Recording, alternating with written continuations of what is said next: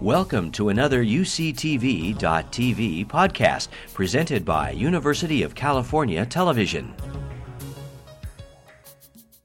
Um, it's my pleasure to welcome Maxine Hong Kingston back to campus. Uh, she taught in the English department from 1990, and we were just trying to figure out when she retired. We think it was about 2002. uh, she's now a professor emeritus. Emerita? Emeritus. Uh, she first came to the university at the age of 17 to enter the engineering program. After transferring into the English department during her sophomore year, she graduated in 1962. Her literary papers are preserved here in this library, so her connection to Cal is a long lasting and profound one. She was born in Stockton, California. Her father had been brought up in China as a scholar, poet, and calligrapher, but after coming to the United States, he worked as a laundry owner and the manager of a gambling house to support his family.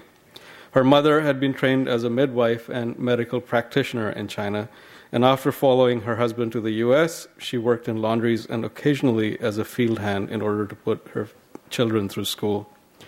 Maxine's first two books, The Woman Warrior and China Men, which uh, she suggested might be thought of as one very large book, portray her relationships with these two powerful individuals and the larger immigrant community.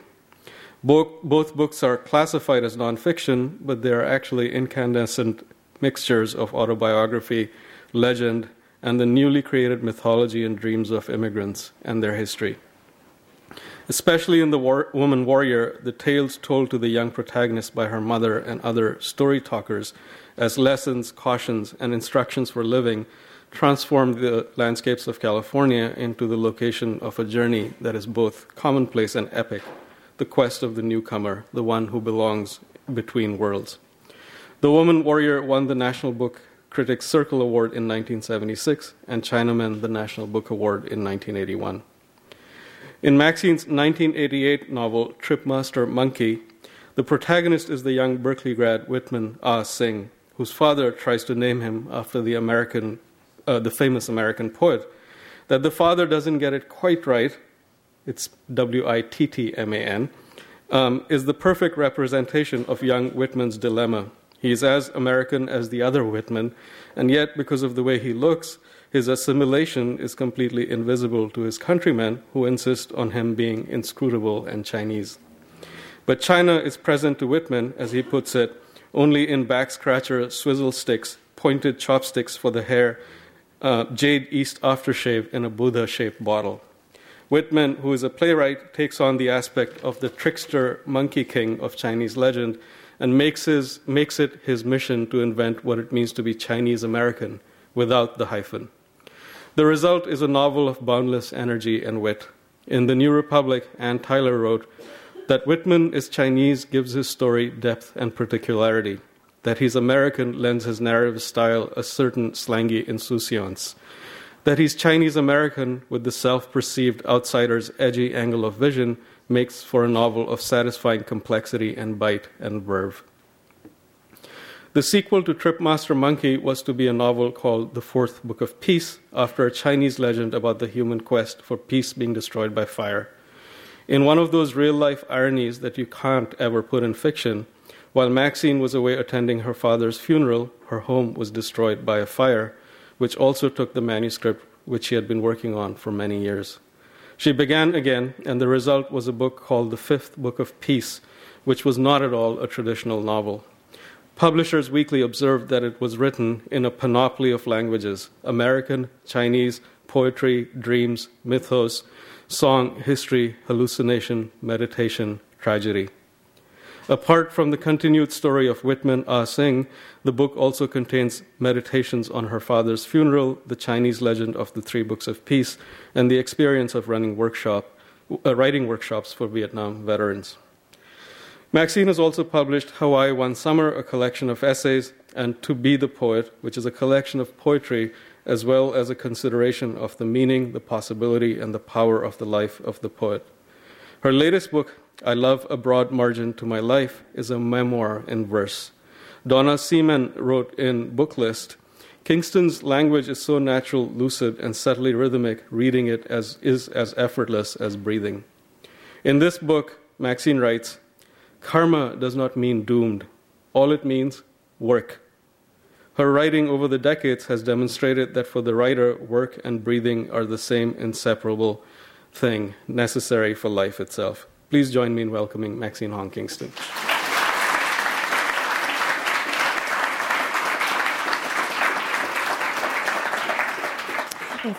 Thank you, Vikram, for that very thorough introduction.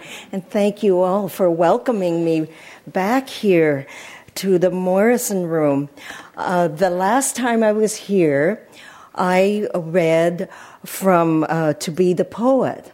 And, um, and that, in that um, book, I write about uh, the, um, uh, this this dream that I have that I would uh, no longer be a prose writer, but uh, but I would be a poet.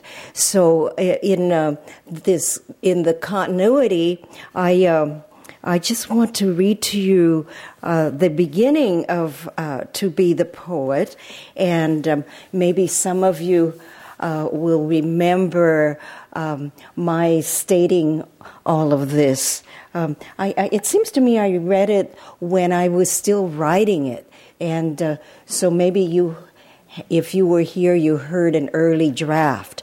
Uh, but this is the way uh, to be the poet begins.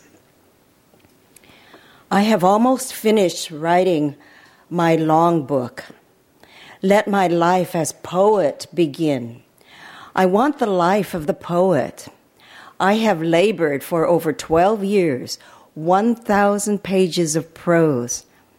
Now I want the easiness of poetry, the brevity of the poem.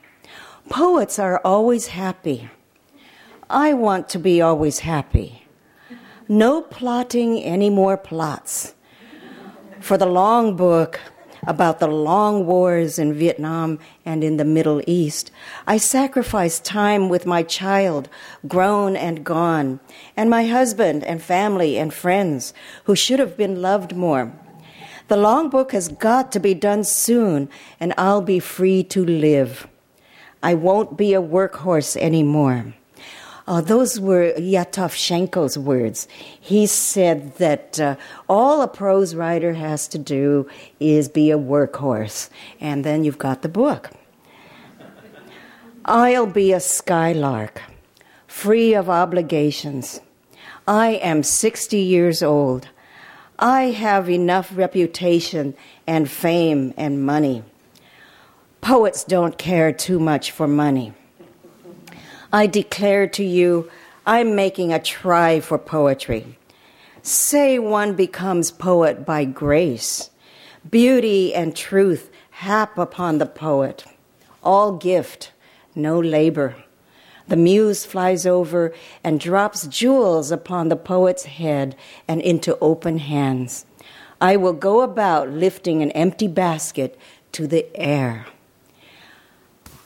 I um, went out to dinner with uh, Bob Hass, who started this series, and with uh, Brenda Hillman and with Gary Snyder. And uh, I broached this idea to them. And I said, Well, I'm going to be a poet too because it's so easy. Uh, and I mean, a, a, a poet is, is uh, inspired. A poet is a person who's in a state of grace, and all you have to do is wait, and the muse gives you the gifts. And they just, they didn't even laugh when I said that. I mean, and and Brenda, she said, "Oh no, no, a poet's life is tragic." Oh, well, okay. And the, the three of them just argued against this. But um, I uh, hung on to my values. And, um, and then when I uh, got done with the long book, I thought, okay, now I'm going to write poetry. One reason is that Tripmaster Monkey took me 10 years and the fifth book of peace took 12 years. And I thought, okay, I can't afford to uh, spend a decade a book anymore. So now I've got to write poetry because it's short and it's easy.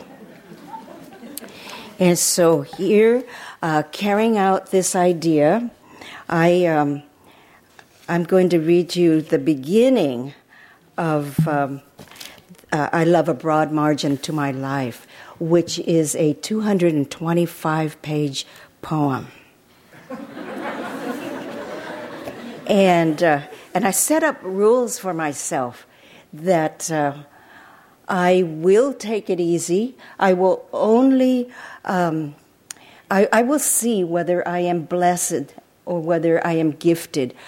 I will not try hard. I will not push. I'll just wait and uh, see what the muse will give me, and uh, I will use. I will use whatever happens every day, uh, like a diary, because diaries are easy and natural.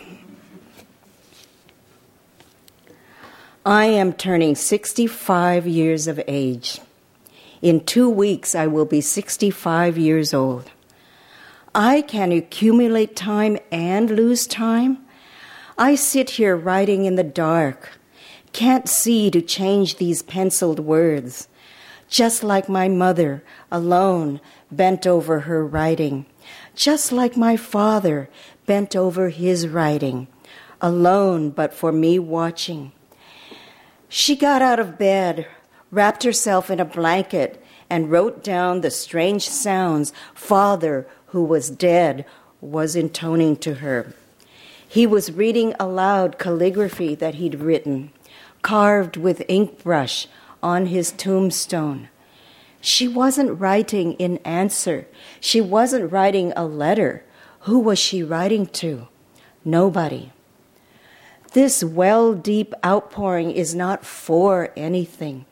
Yet we have to put into exact words what we are given to see, hear, know. Mother's eyesight blurred. She saw trash as flowers. Oh, how very beautiful. She was lucky, seeing beauty, living in beauty, whether or not it was there. I am often looking in mirrors and singling out my face in group photographs. Am I pretty at 65? What does old look like? Sometimes I am wrinkled, sometimes not. So much depends upon lighting. A camera crew shot pictures of me, one of five most influential people over 60 in the East Bay. I am homely I am old. I look like a tortoise in a curly white wig.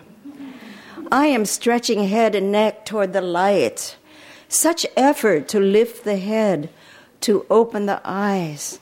Black, shiny, lashless eyes. Talking mouth. I must utter you something. My wrists are crossed in my lap. Wrinkles run up the left forearm. It's my right shoulder that hurts. Rollerblading accident. Does the pain show? Does my hiding it? I should have spoken up. Don't take my picture, not in that glare. One side of my neck and one cheek are gone in black shadow. Nobody looks good in hard focus, high contrast. Black sweater and skirt, white hair, white sofa, white curtains my colors and my home, but rearranged. The crew had pushed the reds and blues and greens aside. The photographer, a young woman, said, Great, great. From within my body, I can't sense that crease on my left cheek. I have to get, win compliments. You are beautiful, so cute, such a kind face. You are simple. You move fast. Chocolate chip. A student I taught long ago called me chocolate chip. and only yesterday, a lifelong friend told Earl, my husband, he's lucky. He's got me, the chocolate chip. they think They mean, I think, my round face and brown bead eyes. I keep count. I mind that I be good looking. I don't want to look like grandmother. Ah, poor. Her likeness is the mask of tragedy. An ape weeps when another ape weeps. She is ancestress. She is prayed to. She sits, the queen, center of the family in China, center of the family portrait. My mother in it too. Generations of in laws around her. All is black and white, but for a dot of jade green at Pa's ears and a curve of jade green at her wrist. Lotus lily feet show from the hem of her gown. She wanted to be a beauty. She lived to be 100. My mother lived to be 100. 103, she said. Chinese lie about their age, making themselves older. Or maybe she was 97 when the lady official from Social Security visited her. As the government visits everyone who claims to be one, who claims a 100th birthday. Mama showed off. She pedaled her exercise bike hammer curled hot pink barbells, suddenly stopped. What if Social Security won't believe she's a century old? Here's a way for calculating age. Subtract from her age of death my age now. 100 minus 65 equals 35. I am 35 years to go. Lately, I've been writing a book a decade. I have time to write three more books. Jane Austen wrote six books. I've written six books. Hers are six big ones. Mine, four big ones and two small ones. I take refuge in numbers. I waste my time with Sudoku. Day dawns, I am greedy, helpless to begin six star difficulty Sudoku. Sun goes down, I'm still stuck for that square that will let the numbers fly into place. What good am I getting out of this? I'm not stopping time. Nothing to show for my expenditures. Pure nothing. Okay, so I am already showing that. Uh, you can get material for your poems just by looking in the mirror. Yeah? and thinking about age and mortality. Uh, I'm going to skip a couple of days of this uh, of this diary-like writing, and uh, I'm going to skip to uh, a section which explains the title. Seven days before my birthday, I had breakfast with Mary Gordon, who's always saying things I never thought before. It's capitalistic of us to expect any good from peace demonstrations, as if ritual has to have use, gain, profit. I agreed. Yes, it's Buddhist to go parading for the sake of parading. Can you think of a writer besides Chekhov who is holy and an artist? Grace Paley. She smiled. Well, yes, obviously. Thoreau. Oh, no. Thoreau's too Protestant. Tidy, non sexual. He goes home to mom for hot chocolate. No sex, no tragedy, no humor. To think of it, Thoreau doesn't make me laugh. A line from Walden hangs over one of my desks. I love a broad margin to my life. Sitting here at this sidewalk cafe with Mary, deliberately taking time off from writing and teaching duties, I am making a broad margin to my life.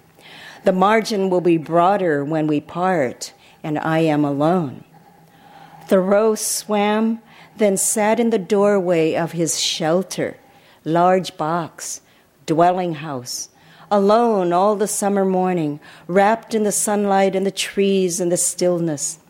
Birds flitted through the house until, by the sun falling in at my west window or the noise of some traveler's wagon on the distant highway, I was reminded of the lapse of time.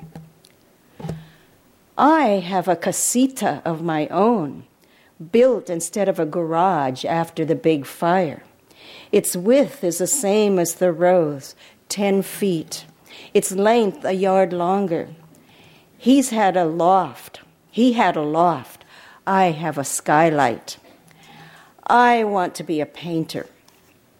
Sometimes I hear the freeway, now and again the train and the campanile. Thoreau heard the band playing military music. His neighbors were going to war against Mexico. He made up his mind not to pay taxes. Trying broad margin meditation, I sit in the sunny doorway of my casita amidst the yucca and loquats and purple rain birches. Some I planted, some volunteered. Birds, chickadees, finches, sparrows, pairs of doves, a pair of towhees, and their enemy, the jay. Hawk overhead, barn swallows at twilight. I know. Thoreau sat with notebook and pencil in hand, days full of writing. Um, I go, uh, I um, emulate Thoreau in uh, many ways. Uh, one way is that I, um, I, I, quoted directly from Walden and embedded his lines into my lines uh, in this description that I just read. I, I put his birds and then I put my birds. And uh, one way, uh, what I wanted to do was to be influenced by him. Um, not just his ideas, but the rhythm of, uh, of his language. Um, and, and of course, I also wanted to, um, I also use him as a, uh, a, role model and my example. So there he was, uh, not really being able to get away. He's sitting there at the threshold of his, um, of his house, and, uh, and he hears the band music and he thinks to himself, my, my neighbors are going to war against Mexico. And, uh, and then he decides not to pay his taxes. So I am um, going to read to you a scene where I follow Thoreau's example. Um, one way that I've um, organized this book uh, this long poem is that I, am thinking about um, the uh, the Chinese ink ink scrolls, and uh, the, this book is about many journeys, and and I I show each journey as if it was on a a scroll, and uh, the scrolls will have paintings of the uh, of everything you see along the ro- route, um, and uh, and you you will see rivers, and then and you will see mountains, and uh, and you see uh, you see the birds flying and the ho- and the horses going, and and the same person is uh, is going uh, along the route. Um, I, I, think that uh, Gary Snyder used that same idea when he did uh, Mountains and Rivers Without End. Uh, he, he's, uh, he's also using the, the, the, the, uh, the visual scroll as a way to organize uh, the poetry.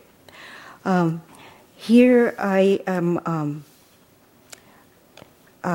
the the journey is a, uh, a peace demonstration. And, uh, and I, um, uh, I, I, write about uh, peace demonstrations in San Francisco, and then it segues into a peace demonstration in Washington, D.C. Um, you might also listen for um, uh, for uh, lines from uh, Walt Whitman. And I use him in the same way that I use Thoreau. I embed his lines and then I see whether I could sing along and it would influence my own um, rhythms. In San Francisco, we were a peace dragon with 100,000 pairs of feet walking up and down the city hills. From rooftops and balconies rained rice as at weddings, and water on the summer's day, and rose petals, and red and motley confetti.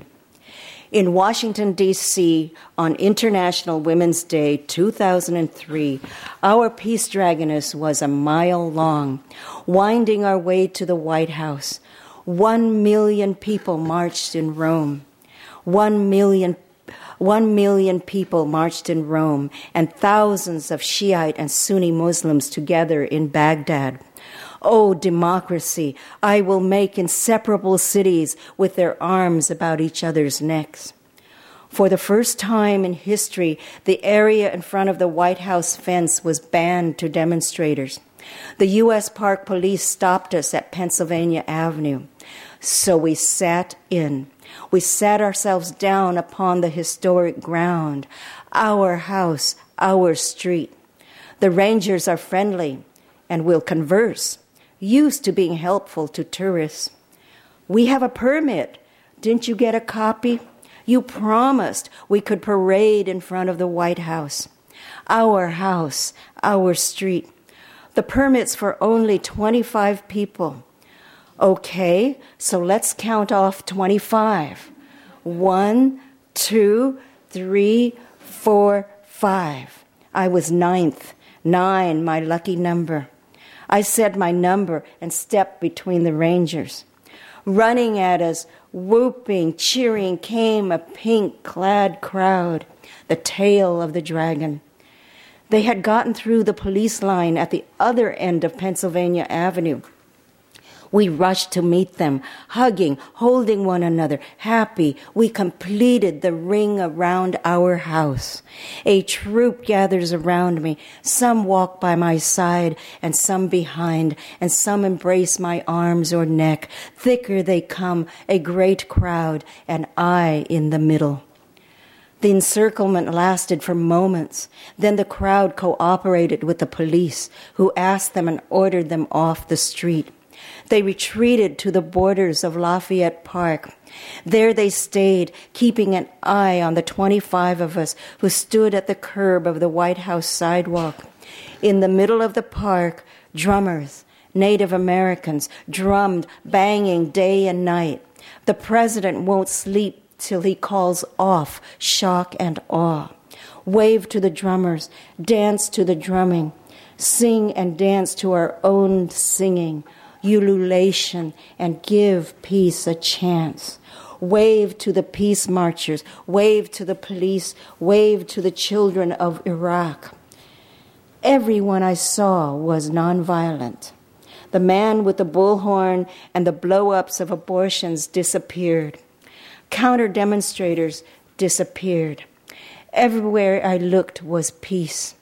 Each woman cared for the women around her, and love grew love and love returning, love and returning love, love reverberating, love magnifying.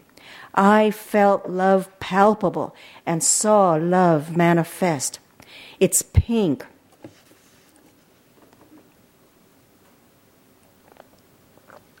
Air and light turned dawn pink. The color I imagine yin the color of aired blood, the pink mist at explosions. I was desperate for miracle. Perhaps the reason I could open my arms wide and gather up great big pink balls of peace and hurl them east toward Iraq and turn and hurl them at the White House. I'm not the only one. Other women also threw pink balls of peace to the Iraqi children to protect them and at the White House. Catch, George, catch, Laura. The many kinds of police kept arriving First, the law enforcement park rangers, who I think are federal police. Then came the Metropolitan Police, which included mounted police and motorcycle cops. Then SWAT teams, tac squads, easy to practice nonviolence with the friendly park rangers. How about giving me your code pink button for my wife? We petted and talked to the horses, but the SWAT tax, one way glass over faces, everyone in the same robot stance, a rank of robots, weapons. Any women? Can't tell, impervious to us. The officer shouting and giving us orders was a DC cop. Get off the street. Arrests will begin in 20 minutes. 20 minutes and more passed.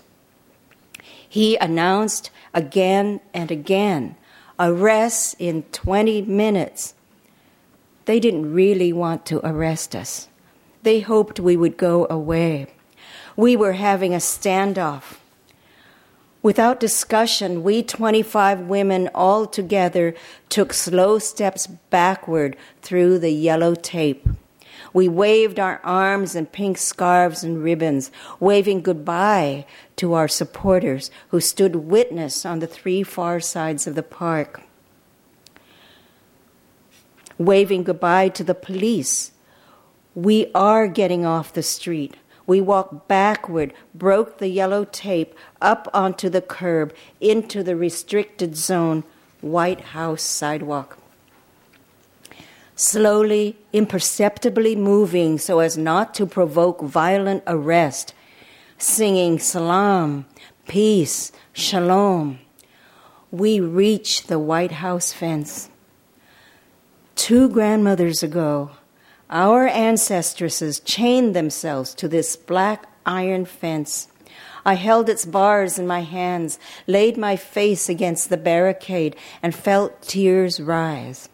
The other women were crying too and cheering and dancing.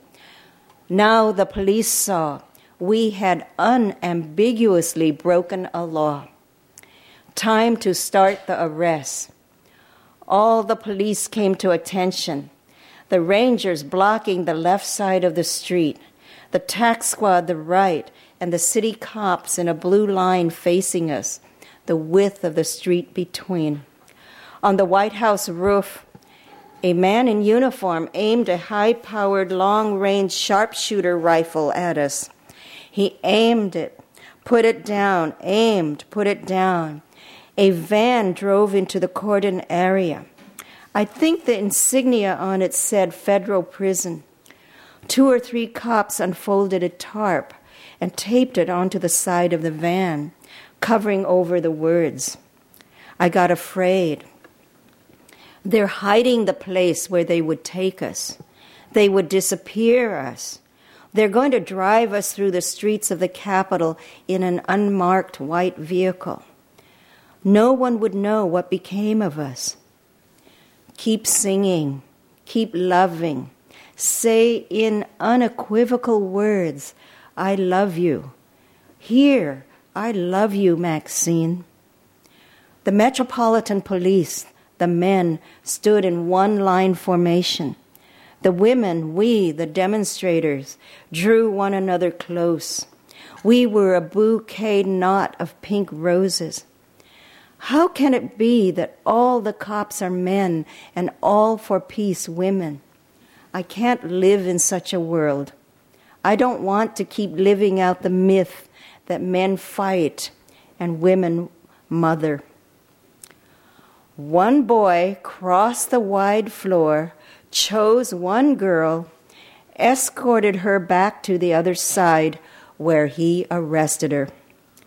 We regressed the junior high dance. My wife is gonna kill me, said a black cop. I'm arresting Alice Walker.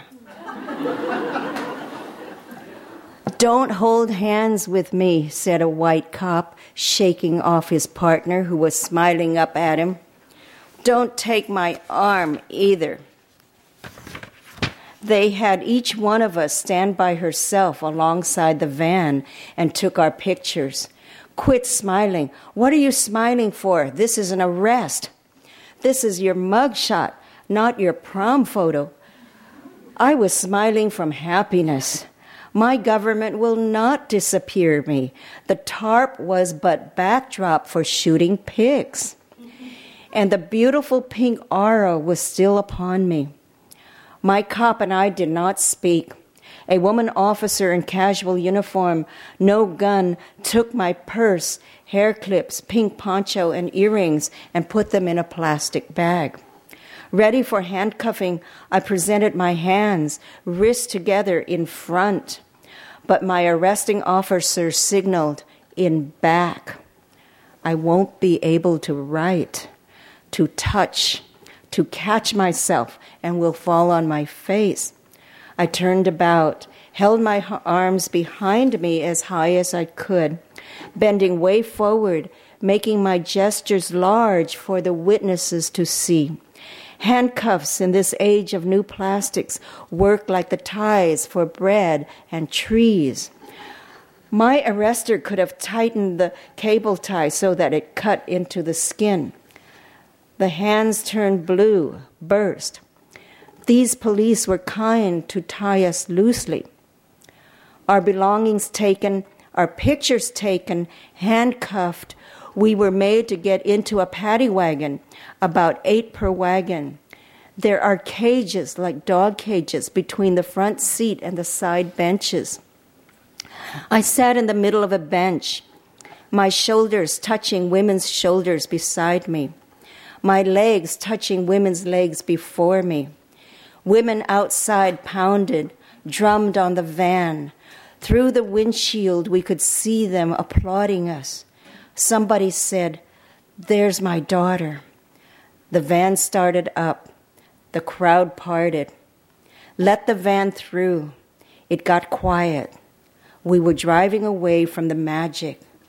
The rose light went out. Okay, so um, there we were at this amazing demonstration on International Women's Day.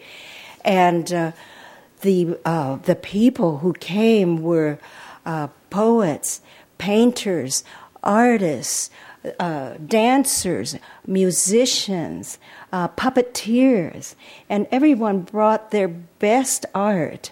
Um, there were poets, uh, poets for peace, who brought a, a great long uh, rolled up scroll of, of, of their poetry.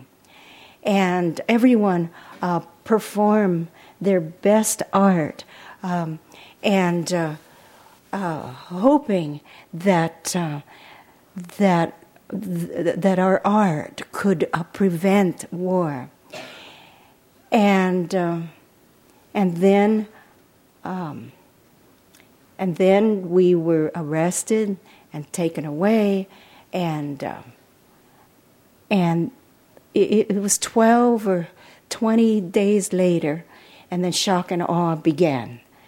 And, and, and so the war began even after we've done our best nonviolence.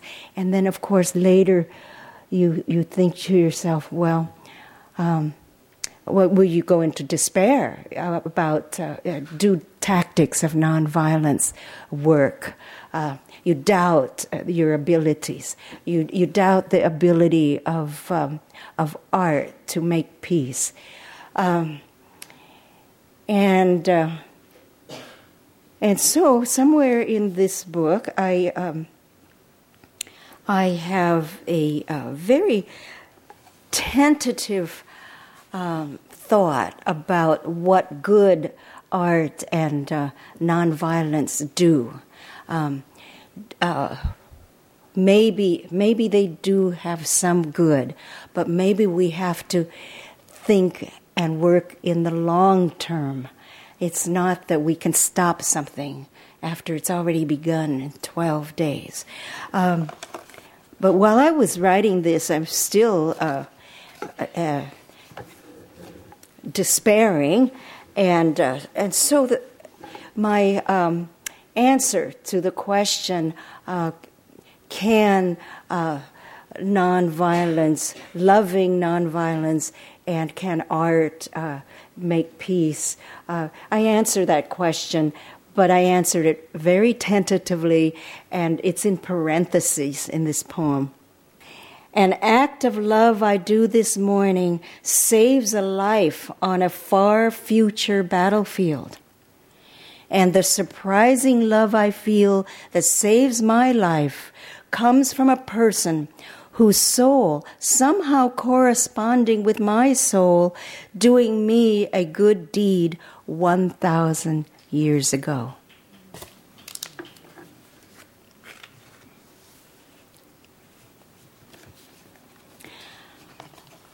This, um, this new poem, this new long poem, gives me a chance to finish some of the stories that I began long ago, and I never found.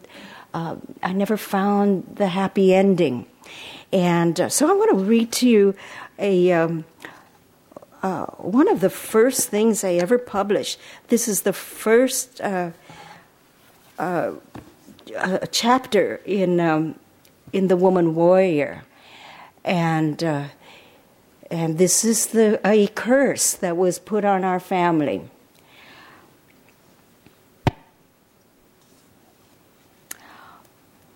And this is from the point of view of my mother, who's uh, telling me this story about my aunt. Your aunt could not have been pregnant. Her husband had been gone for years. The village had been counting. On the night the baby was to be born, the villagers raided our house. Some were crying. Like a great saw, teeth strung with lights, files of people walked zigzag across our land, tearing the rice. Their lanterns doubled in the disturbed black water, which drained away through the broken bunds. As the villagers closed in, we could see that some of them, probably men and women we knew well, wore white masks. The people with long hair hung it over their faces. Women with short hair made it stand up on end. Some had tied white bands around their foreheads, arms, and legs. They threw mud and rocks at the house. They threw eggs and began slaughtering our stock. We could hear the animals scream their deaths, the roosters, the pigs, a last great roar from the ox. Familiar wild heads flared in our night windows. The villagers encircled us. Some of the faces stopped to peer at us, their eyes rushing like searchlights, the hands flattened against the panes framed heads, and left red prints. The villagers broke in the front and the back doors at the same time, even though we had not locked the doors against them. Their knives dripped with the blood of our animals. They smeared blood on the doors and walls. One woman swung a chicken whose throat she had slit, splattering blood in red arcs about her. We stood together in the middle of our house, in the family hall, with the pictures and tables of the ancestors around us, and looked straight ahead. The old woman from the next field swept a broom through the air and loosed the spirits of the broom over our heads. Pig, ghost, pig, they sobbed and scolded while they ruined our house. When they left, they took sugar and oranges to bless themselves. They cut pieces from the dead animals. Some of them took bowls that were not broken and clothes that were not torn. Afterward, we swept up the rice and sewed it back up into sacks. But the smells from the spilled preserves lasted. Your aunt gave birth in the pigsty that night. The next morning, when I went for the water, I found her I found her, I found her and the baby plugging up the family well.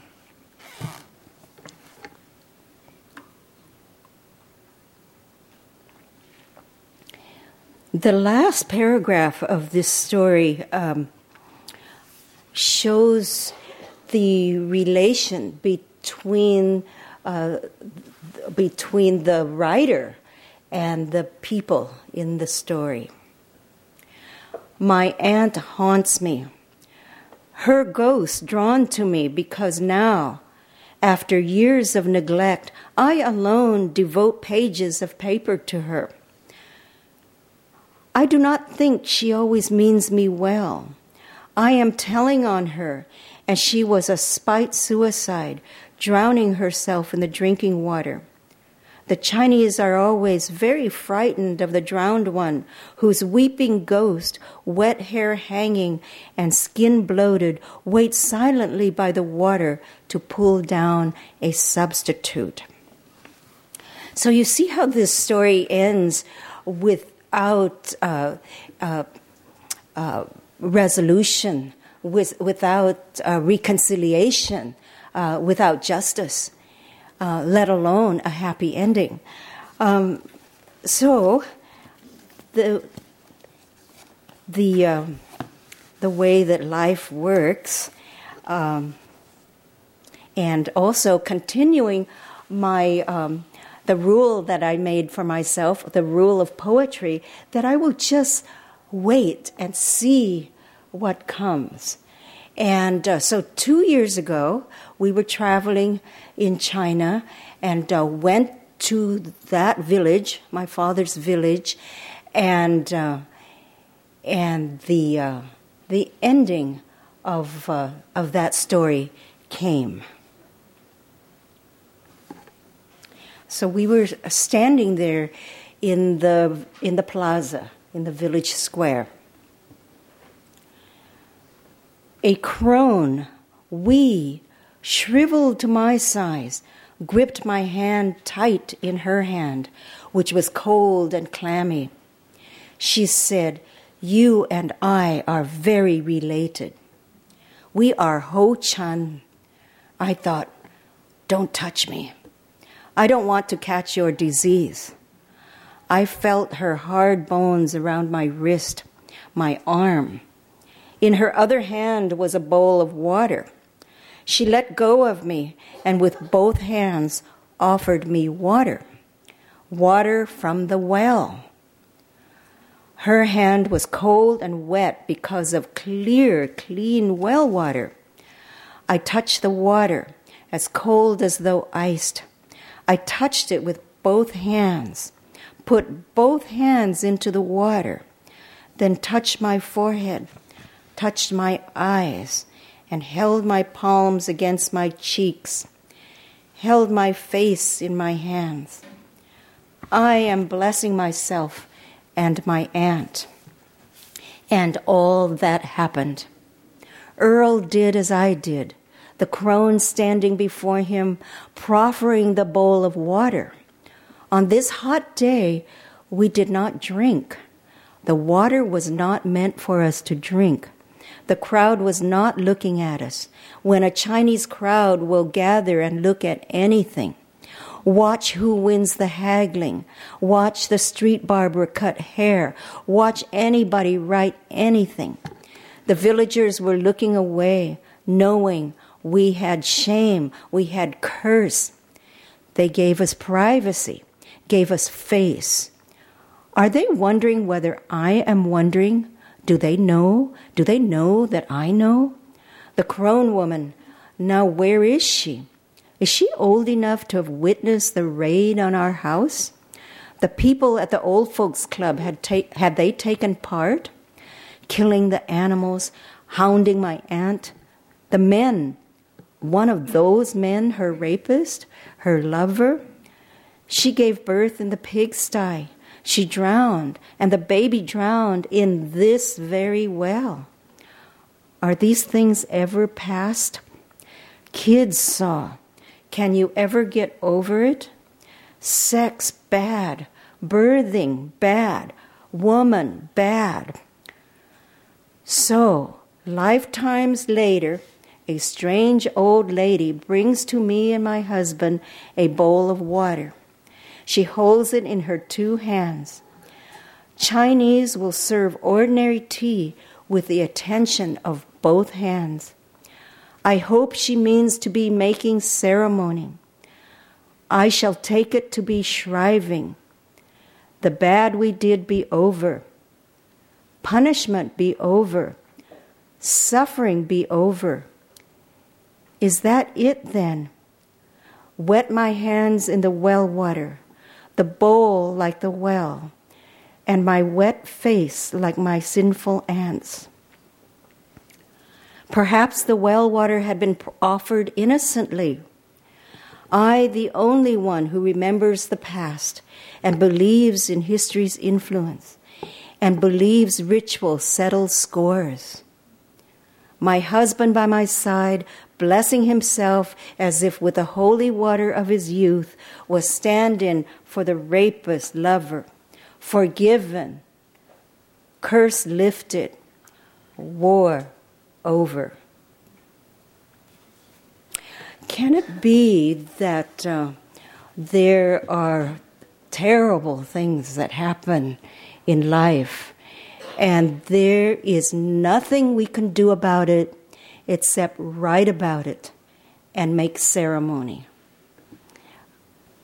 I like very much finding the word shriving uh, to use in this section because it uh, shriving uh, comes from a, a Middle English word which means to write, and it also means to um, to make atonement. So, can you like explain how our Chinese girls to improve America? Can I overcome this idea of death or image of death? You know, the what I was writing about that Chinese girls are taking over America.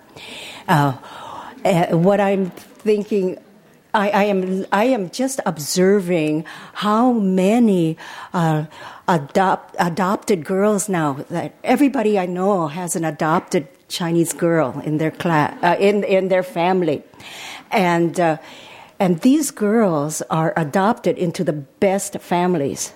I mean, uh, China is very careful to make sure that the, the, girls do go to good families, and they and they truly are. These families are going to make sure that they get the best education. Um, that's the main thing: the best education, and uh, and then uh, and then they and you know what I picture these Chinese girls? They're all going to grow up to be like me and they are going to have my values, and uh, and then and then we we just take over, and. okay, then the, the Sean's question has to do with how does that connect up with the, the way time is in a line? Um, I don't know, but I. But what I was thinking about was the um, the, in the East, uh, there is more of a sense that uh, that time um, goes in circles and uh, cycles. Uh, there are the cycles of the zodiac, the cycles of time, uh, the uh, the eras of of history, um, and and the way the seasons go in circles and planets and stars and so on. Uh, so the Ch- uh, Chinese really do see time as um, is something that goes around and around. Uh, we reincarnate and reincarnate, whereas um, and we all know that uh, in, in, the West, um, there is such a linear sense. And what I was, I, I just thought that that was so clear um, in the. Um, when we look at heart monitors, the way, you know, when somebody dies, it just flattens out. And then I think, wow, that's just a line.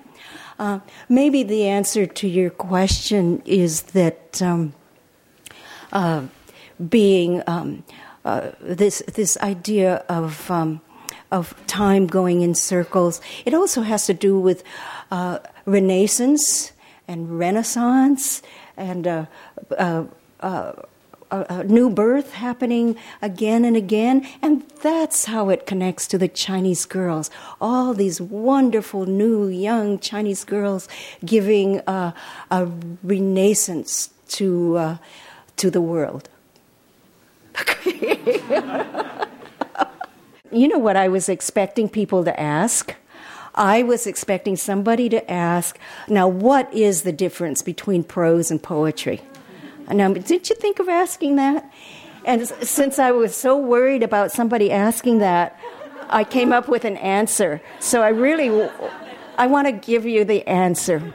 Okay, here's the answer.